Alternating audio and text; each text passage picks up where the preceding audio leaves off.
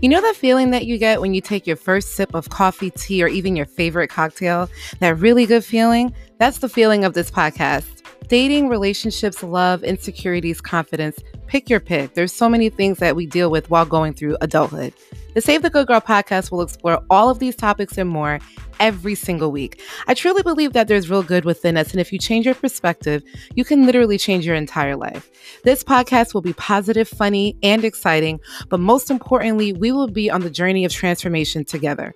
I'm hoping to spark a change not for you, but with you. So grab your coffee, tea, wine, or whatever you truly enjoy, but most importantly, grab yourself. Get cozy and have a dynamic chat with me. I'm your host, Erica. Welcome to the Save the Good Girl podcast.